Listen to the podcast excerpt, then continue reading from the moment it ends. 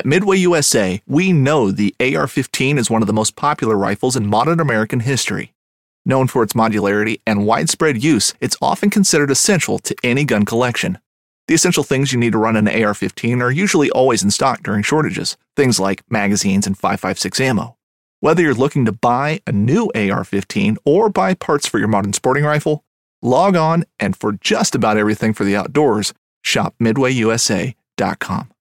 Hunting boots are a critical component of any successful hunt. Whether walking a short distance to your blind or trudging miles through rugged terrain, your feet are carrying the load. Without the right boots, you could give up early and lose out on that trophy just over the ridge. At Midway USA, we make selecting boots for your next hunt easier. With just a few clicks of a mouse, you can decide on what's important, like waterproofing, insulation, size, width, and savings.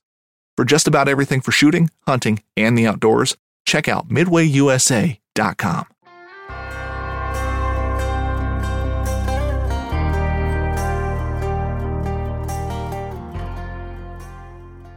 This is the Colorado Hunting Hub podcast, where we cover hunting in the West, but mostly hunting in the destination state of Colorado. You will find information that will help you plan, prepare, and motivate you for your hunt, but also keep you updated on happenings in the Western hunting world. Thank you for listening, and I hope you enjoy. Got a to the land, but it ain't my ground. This is God's country.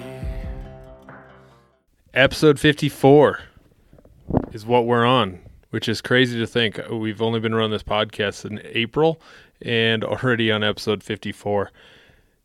Learned a lot in the process and want to thank all you listeners for listening and supporting in the way that you have. We love reading the Instagram messages, the the emails. So uh, thank you, thank you so much for those, and love uh, being a part of your your hunting lives because it's a big part of mine, and as well as Andreas. And so big thanks to her as well.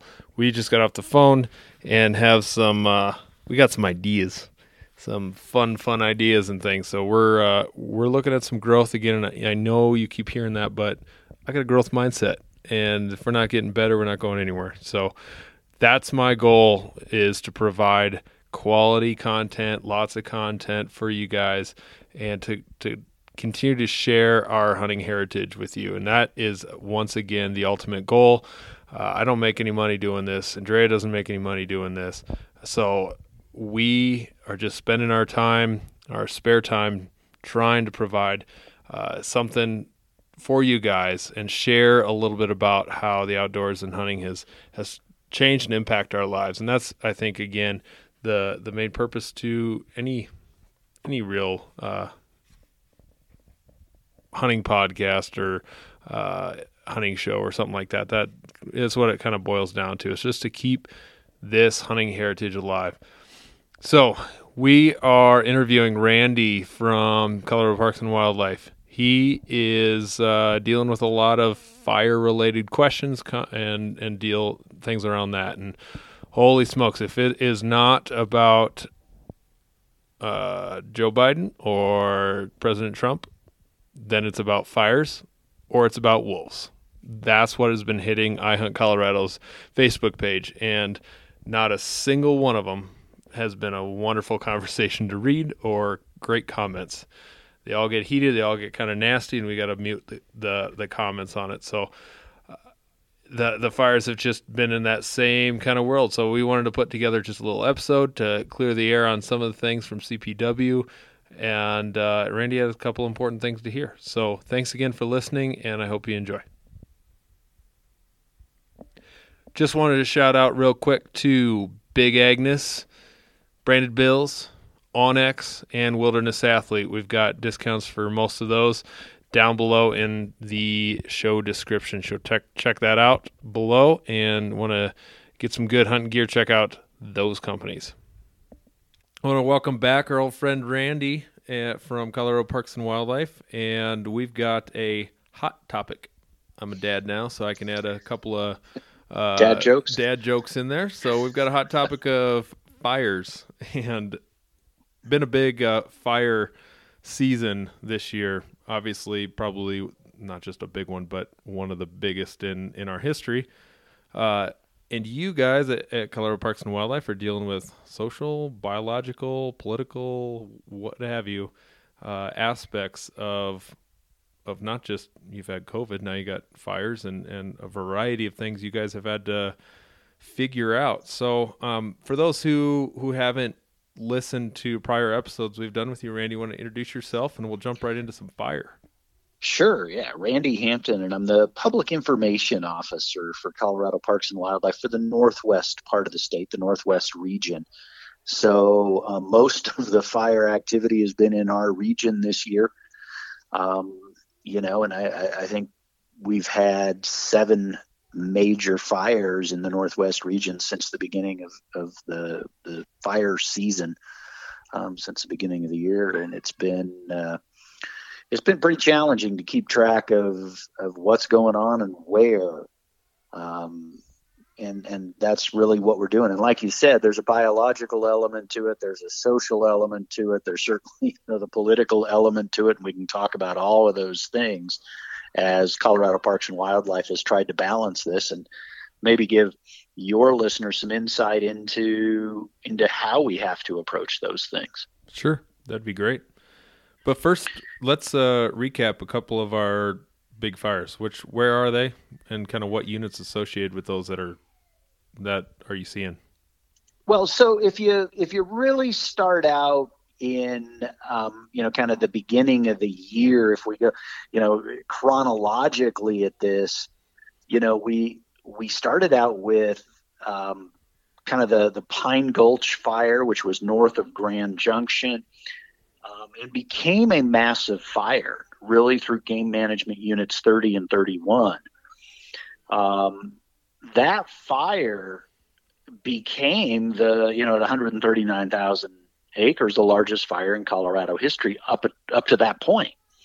And so we all went, wow, you know, that's massive. We've never seen anything like this. It passes the Hayman fire. It's, it's just this giant fire. And then as the Pine Gulch fire kind of began to wind down, we start seeing, you know, Grizzly Creek, which burned up in the Glenwood Canyon area and actually shut down Interstate 70 for a week. Um, we see the Williams Fork fire, which is up in the Green Mountain Reservoir area, about 14,000 acre fire. Um, that, that basically closed out a lot of Game Management Unit 28 then we, you know, moving forward from that, um, saw the the Cameron Peak fire, very big fire, which burned mostly on the the other side of the Continental Divide from us in Northwest, so over in our Northeast region, um, but really closed out a lot of the the area for people that were trying to get into you know Northwest Colorado from the from the Front Range. Throw in the the Mullen fire to the north, uh, which started in Wyoming and was a massive fire, actually wound down just a little bit into Colorado, um, created some challenges in kind of the northern section of Jackson County for us, and then um, you know then then blew up the East Troublesome fire, which uh, did something that I don't think, and, and I've been on a number of the fire calls with the professionals that fight these fires year in, year out, you know, nationwide. That fire did something we had never seen in you know in the history of timber fires in Colorado, but it moved more than 100,000 acres in 24 hours.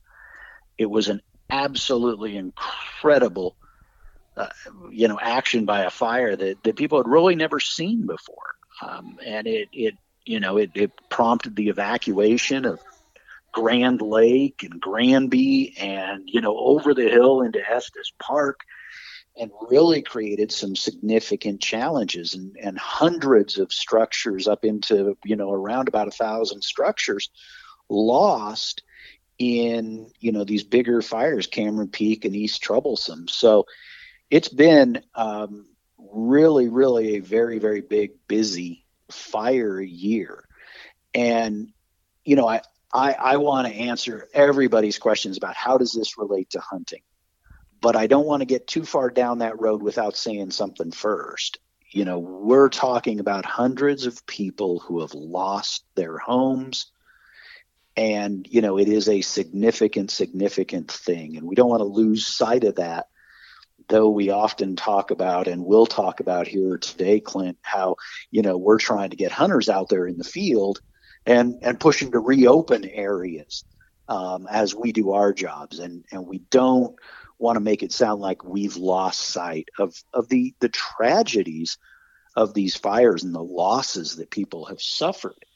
Um, so, you know, that in mind, that this is a, you know, a significant social tragedy, um, we can talk about maybe the biological and the hunting impacts of, of those fires.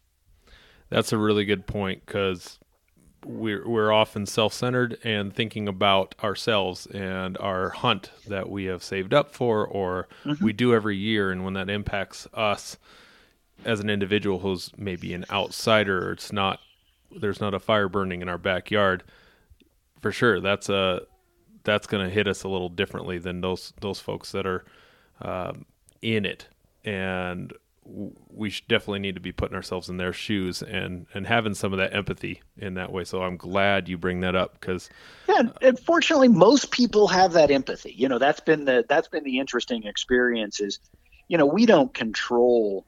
Um, we don't control Mother Nature. We don't control fire, and we don't control public lands Colorado Parks and Wildlife, you know, we're we're kind of advisory to those public land agencies. Let me give you the best example I can give you: the Pine Gulch Fire, 139,000 acres north of Grand Junction in Mesa and Garfield counties. Massive fire. We were we're actually very fortunate in that fire that there were very few structures burned. There were some private, you know, barns and cabins, and, you know, outbuilding kind of kind of damage. Um, but that 139,000 acres initially closed 640,000 acres as they they work to you know shut down roads, keep people out of areas where there may be danger or where firefighters are working. And so just because you hear, oh, there's a 139,000 acre fire, what you really have to think about when it comes to the impacts on recreation, specifically hunting, as we're talking, is that's not the limit of it. This is a 139,000 acre fire that turned into a 640,000 acre closure during parts of that. And so our job really is those those federal land agencies, in that case the Bureau of Land Management, was working with them to try to say, okay, you know, how can we how can we begin to work to shrink these closures so we can still get people in there and still be able to manage wildlife. If you think about what we use hunting for, we're really managing populations. We want to keep those populations at the size that the habitat will support. Fishing like a local isn't just about catching fish.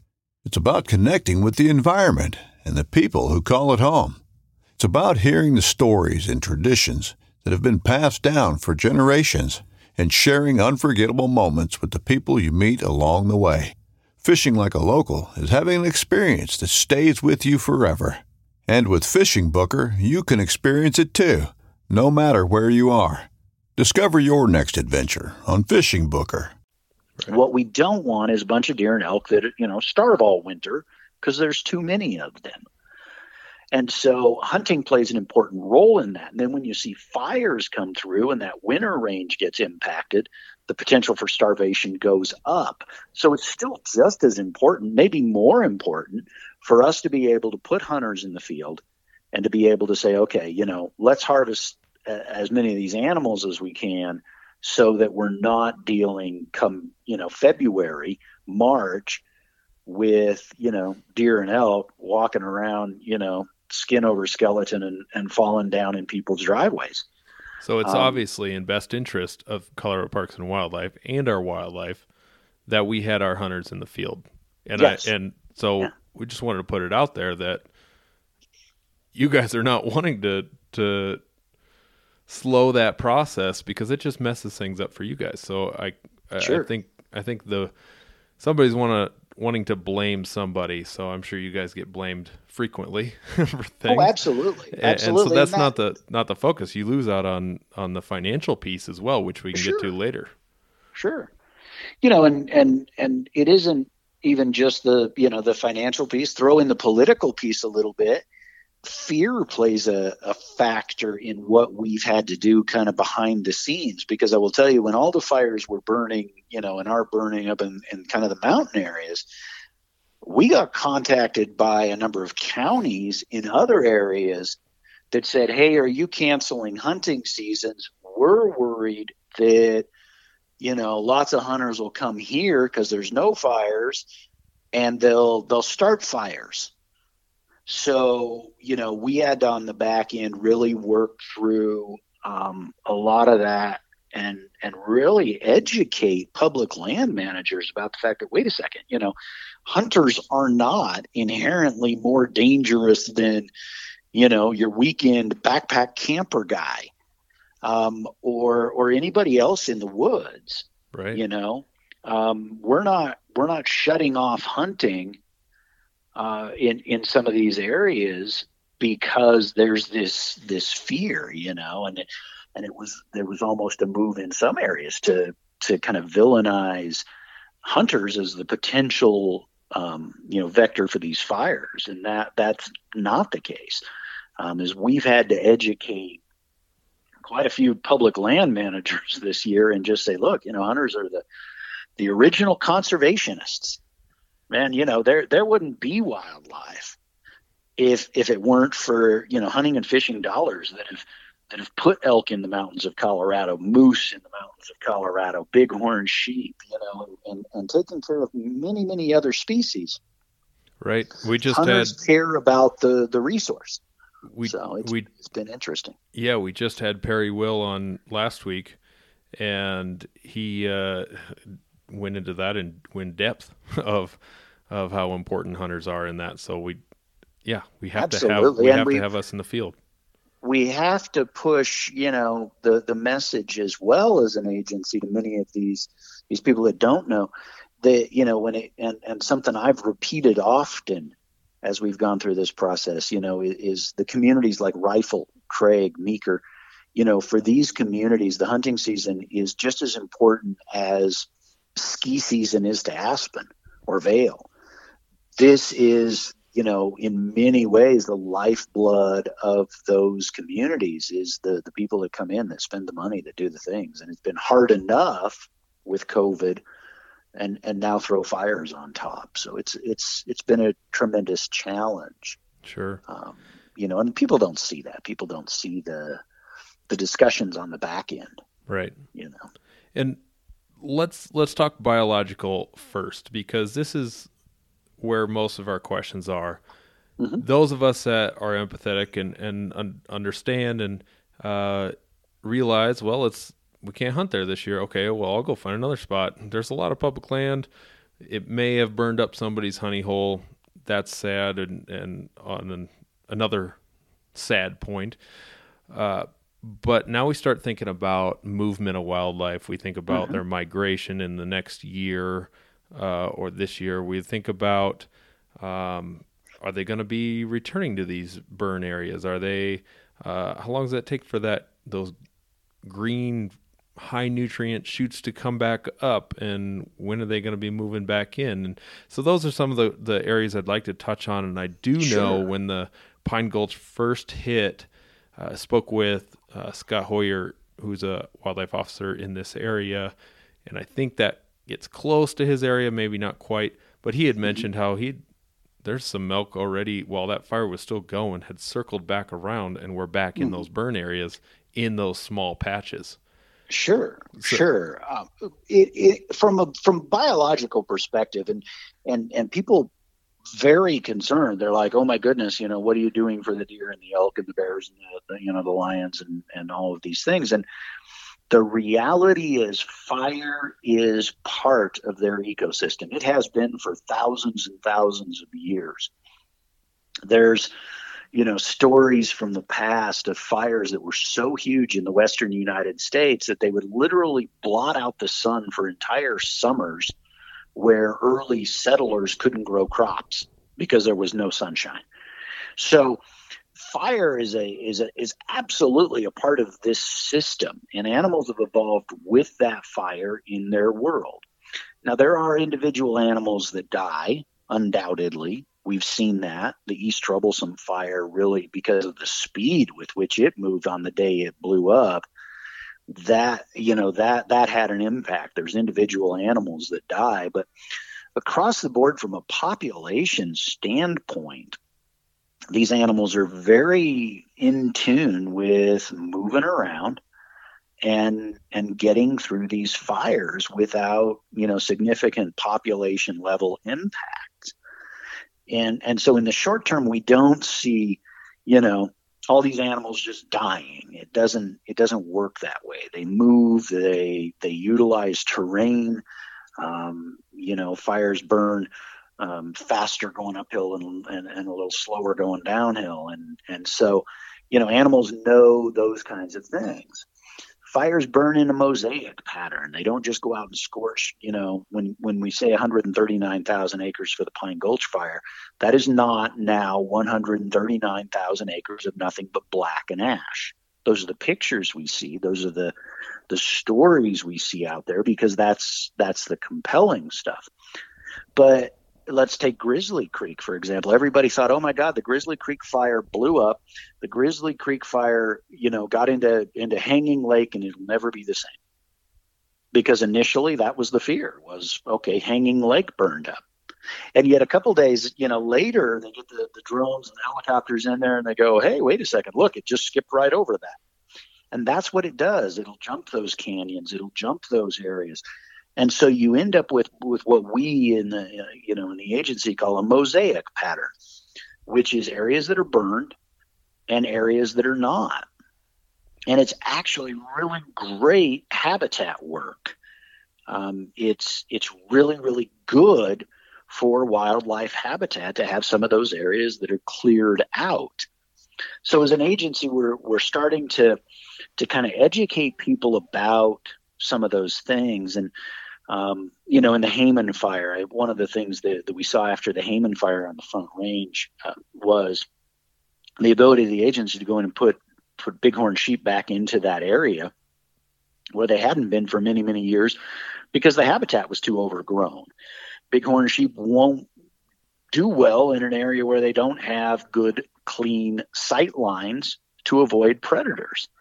And so when that became overgrown, the sheep were eventually, you know, kind of out of the area. And, and after the Hayman fire, we were able to put bighorn sheep back in there because it was a much more natural kind of environment for them. Um, we have been tracking and our GIS unit, just got some really cool data last week. We have a number of elk collars um, out there, you know, the, the GPS kind of collars that help us track elk movements and a couple of projects that we're working on, big studies on elk and, and calf survival and all of those things. But several of these studies have taken place in areas where major fires are, are burning now or have just burned.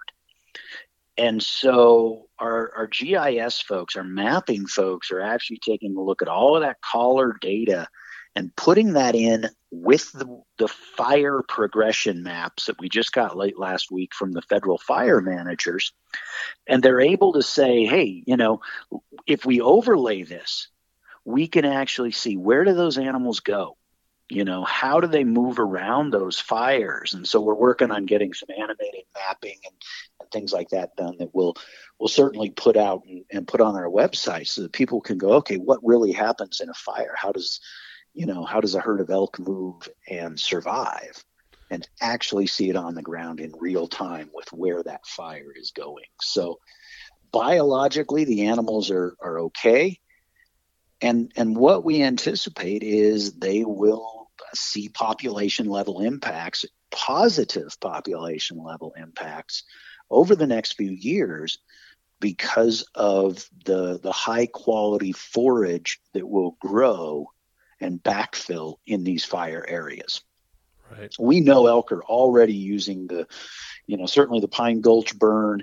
They move in within days, um, sometimes in the act of fire itself, but several days after, you start to see green, you know, forbs food popping up, and it's actually highly nutritious. It's it's well um, well taken care of by all that ash, all that nitrogen, and so it makes good soil. It makes good growth. So biologically, fire is a benefit for wildlife. Interesting. That'll be a cool set of data to see. Um, Absolutely, those maps are. I'm, I'm, you know, I'm a, I'm a junkie for junkie for that kind of data, and I'm, I'm kind of looking forward to seeing. Okay, how does it work? We know it works because we know after fires you go back in and the elk are there, and you know population flights later in the in the winter, and and the numbers are good. And, you know, we know what what's what's the outcome, but we don't really know the inner working. And so that data, that data will be really cool to look at. Yeah. Wow. That'll be neat.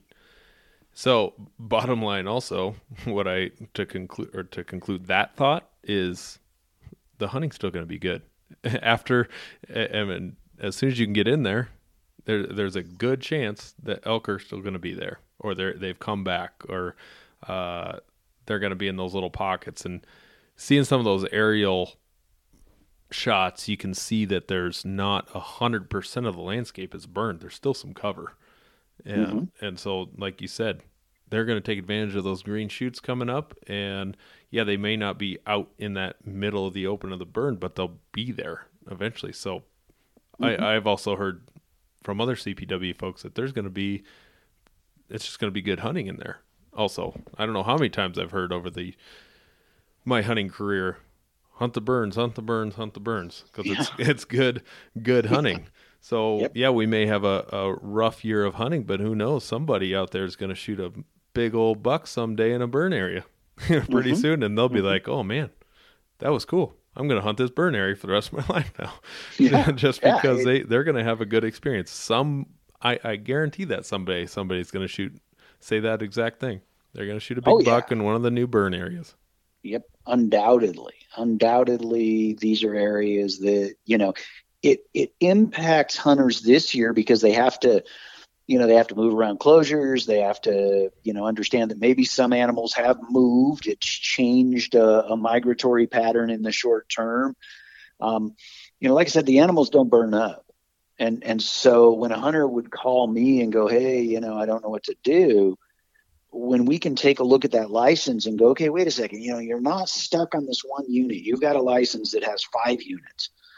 What if we look at the fringes? You know, what if we take a look at where are those fringe areas of the fire where those animals likely moved into initially and and look at hunting those and um, you know once you kind of explain it to people the 1911 is one of the most iconic firearms in history designed by john browning the 1911 was the standard issue sidearm of the U.S. military from 1911 to 1985. While Colt produced the original, almost every major firearm company has produced its own version. It's wildly revered for its reliability, crisp trigger, and is still a favorite for all types of shooters. Whether you're looking to buy or build a 1911 and just about everything for guns, log on to midwayusa.com. Really, their opportunity may be better because the animals will be concentrated um, in in those fringe areas. Um, and and like I said, biologically, we still have to we still have to have a harvest.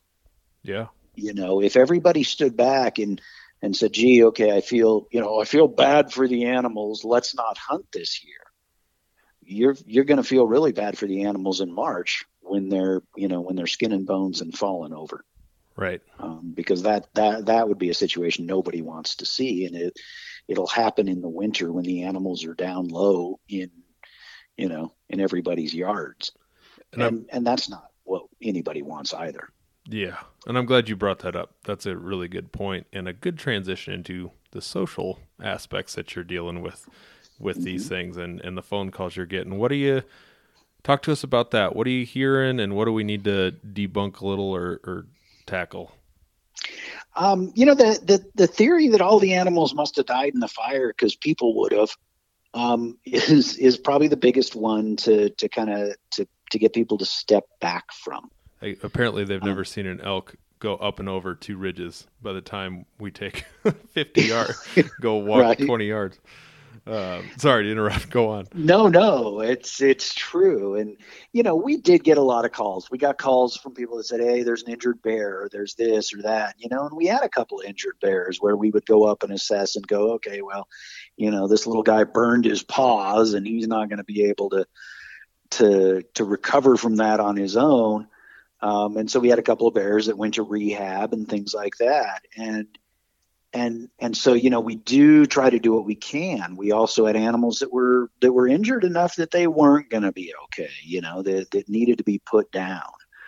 Um, I, I had a story out of the east troublesome fire. Uh, one of our wildlife officers went up on a on an elk that was injured and put the elk down um, and the next day went back in because there was a bear call from the same landowner. So we went back in to check a bear to see if the bear was okay in the same area.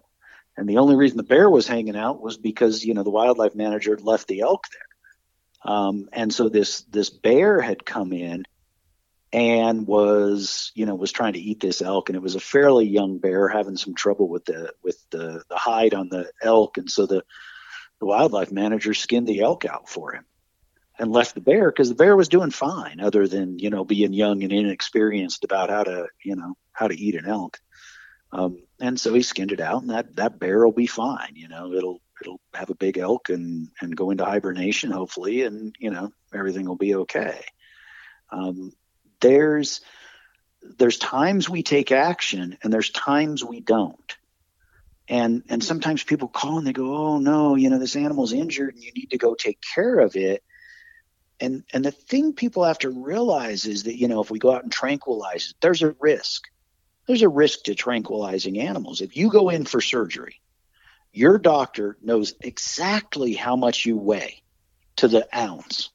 Your doctor also knows when you ate last because that affects how those those drugs interact in your system we don't have that advantage. We go out on a bear and people say, "Oh, just tranquilize it."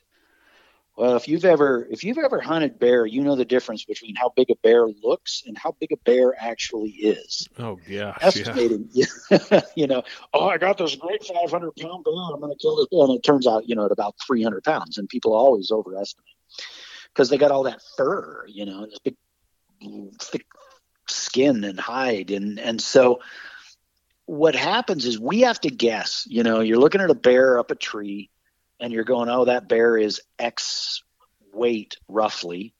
Well, you don't know if the bear ate eight hours ago or or had you know eight ten minutes ago, and and so the drugs are going to have different interactions in that, and so there's a risk that we're going to kill an animal when you tranquilize it. So what we have to weigh when somebody calls and goes, "Oh, the elk is hurt, come fix it," um, is our fix may make it dead, and and so if it's able to move and eat, we're probably going to leave it alone. Right. Yeah, that makes a lot of sense. Uh, so so let's keep rolling with with a bit of the the political side and the social aspects that that we're dealing with and Mhm. combating these these challenges these challenges that we have or you guys have as you try to manage wildlife and deal with with a, a natural disaster. Never never easy. Um, and and we try to you know we try to work in an educational way um, because i think that if if we stood back and if if public land managers had their their choice many of them i think would have closed more land than we saw closed. Um, I think there were many forests that said, you know what, this is too dangerous, shut it down. And, you know, if if we're not on those phone calls every day with them saying, look, you know, we, we can't go that route, you know, we need to get people in there and here's the implications, um, then then those lands close up. right Hmm. and it's it's been a it's been a challenge. Lots of calls from hunters, you know, like I said, that that say, "Oh, well, wait, my, you know, a third of my area is closed. The place I usually go is closed." And and we've had to say, look, you know, we we can't just you know refund everybody the money. Um, in terms of non-resident elk licenses, you know, fifty-four billion dollars a year, um, and and and that's financially important to the agency we don't, you know, we don't survive, we don't manage wildlife without hunting and fishing dollars. Right. And so, you know, everything kind of plays together. It's not just about the money, it's also about the biology, it's also about the social, but there's a financial element as well. Yeah. Yeah, absolutely. And the that's got to be frustrating for hunters. But again, maybe seek sees the opportunity to go find another piece of property. Uh, we, sure, we got to realize that this is this is sure. uh, a fluke year, just like COVID, and and, and that's just another 2020 thing. can 2020 can't go away fast enough. And oh, we man. understand the frustration that hunters have.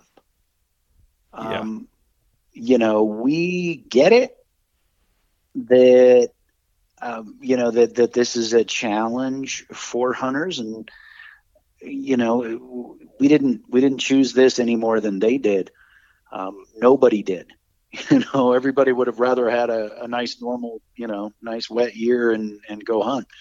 Um, but this is the this kind of the situation we're in. So we've been we've been generous as as much as possible with the areas where people are truly impacted, um, and offered uh, you know refunds for for these areas that are impacted for people up until the day before the hunt. You know, generally we have a 30 day limit on when we can refund.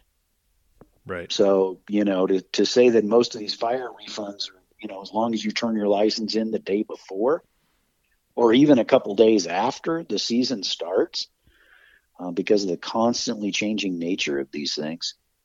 Um, we're going to honor that and, and make sure that people are taken care of. So we are trying to be flexible. It's not that we're inflexible, but we also can't just step back and go, hey, okay, well, if you don't want to hunt, you know, never mind. Um, we'll refund everything. Right. Um, we just don't have the, the ability to do that. Yeah.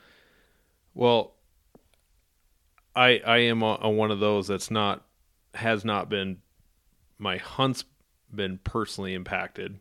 So I'm I guess I'm a little less empathetic on the side of the oh my hunt is ruined. So I apologize to my listeners for that. But I uh it just kind of seems like a cut and dry conversation, but it it hasn't been. There's been so many posts like crazy uh, I, am an admin on I Hunt Colorado uh, Facebook page, and oh my gosh, it's either a uh, Biden Trump comment, which we're deleting, a Wolf comment, which we're deleting, or something about fires, which just goes, it blows up. Any mm-hmm. one of those three areas, and people are arguing and fighting over something about fires. Seems kind of like a cut and dry thing maybe I, I don't know. I'm just thinking common sense wise on some of this stuff, but I don't know. I guess 2020 may be a year with very little common sense. I think I think you're right, Clint. You know, we see it. Um, and you're right, you know, and yes, we're in the middle of the conversation about wolves, and yes, we're in the middle of the conversation about fires and you know, and COVID. And so um, you know, we see it too. Um, people have a lot of frustration. Now, I've seen people have a, a great um, amount of grace, uh, a great amount of understanding, a great amount of compassion. I've seen people that are frustrated, um, and we we understand that too. Um, and so we're just trying to be human and sit back here and, and try and help people individually. What I, I guess the bottom line if we have to bring this all full circle, Clint, the bottom line is if you're impacted, talk to somebody within the agency. Um, you know, everybody can go post what they want to post on, you know, some Facebook page. But if you're impacted, contact Colorado Parks and Wildlife and understand your options and recognize everybody's doing everything they can to to try to help. Um, and and at least get your get your options laid out for you. Yeah. Um, and and we'll do what we can. Yeah, exactly. You know, and I, I I'll, I'll I'll tell you this, Clint. I'll, I'll give you, uh, I'll give your listeners if if if they feel like they aren't getting what they need, if they're in the northwest part of the state or we're hunting in the northwest part of the state, they are welcome to contact me, and I can help them through whatever process, or at least give them a clean answer of no, can't do it, or yes, can, or, or here's your options. My cell phone number 970 640 1647. And anybody's welcome to call me 970 640 1647. Um, I, like I said, I'll, I'll chat with people and help them if they can't find what they need. That's my job. Perfect. Well, we got the right guy on the phone right there. yeah, maybe I may have to turn my phone off. no. uh, I, I wish that were the case. I mean, I got a decent listening audience, but I don't think uh, your your phone's going to be ringing off the hook right now. Over, overwhelm me. No, yeah, but but you're the person to reach out to because uh, second season just ended. I'm sure mm-hmm. the game wardens are taking a couple days off, hopefully, uh, but mm-hmm. most of them are ramping up to third season starts, and they're in the middle of probably a ton of cases and uh, dealing with lots and lots of stuff right now. So getting a hold of a, a division wildlife officer is probably not the easiest thing. Uh, sure. Uh, uh, at the sure. moment to talk about things like this. So sure. And they're always the go-to. Those are the front mm-hmm. desk guys and gals, the ones that mm-hmm. probably hear the the the grunt of things. So it's good to know the uh, your position is there to deal with exactly that, dealing with the public. And, and yep, absolutely. And trying to yeah, and I I tell people all the time I don't know much, but I know people that know stuff. So you know I may not always be able to answer the question, but I can always tell people, hey, here's who you need to talk to. It's not about what you know, it's who you know. Right yeah. Oh, fortunately for me. Yeah. Yeah. I'm in the same same boat. Networking go. is key. yeah, no doubt. But uh, any last comments we we can share with folks about, about you know, these all fires? I, all I would say is a big a big thank you to everybody that's shown some some grace and some understanding. A big thank you to the the first responders, the firefighters, the people that have that have come in and really saved Colorado from something that could have been much much worse. And, you know, for people that are first responders, if you were out, you know, working a fire and didn't get an opportunity to to use your license or those things, send us a refund application. We'll absolutely work with those and we're making exceptions for first responders that can, you know, that can show that they were they were working a fire. We're we're doing what we can. But thank you to them, I guess would be the way I would I would close it because it's it's been quite a year. Yeah. Well. Yes, it has. Well, uh, but there's silver linings in every every little bit of it, and I tell you what, so. we uh, hope so. So, just well, plan. I hope I everybody just everybody in the field next year, because you know what, um, it it should be an amazing hunting year, and and and certainly 2020 still got some left in it. But next year, all those burn areas, um, you know, we'll yeah. see you all out there because yeah. it's it, it should be a great one. Burn areas with a really late third and fourth season. Oh man, mm-hmm. deer season's going to be good. mm-hmm. Undoubtedly. A, yeah, get a deer tag next year. All right, Randy. Well, uh, that's that's exactly what we needed. We needed to talk fires, and and I appreciate your time on that. Thanks, Clint. We appreciate you.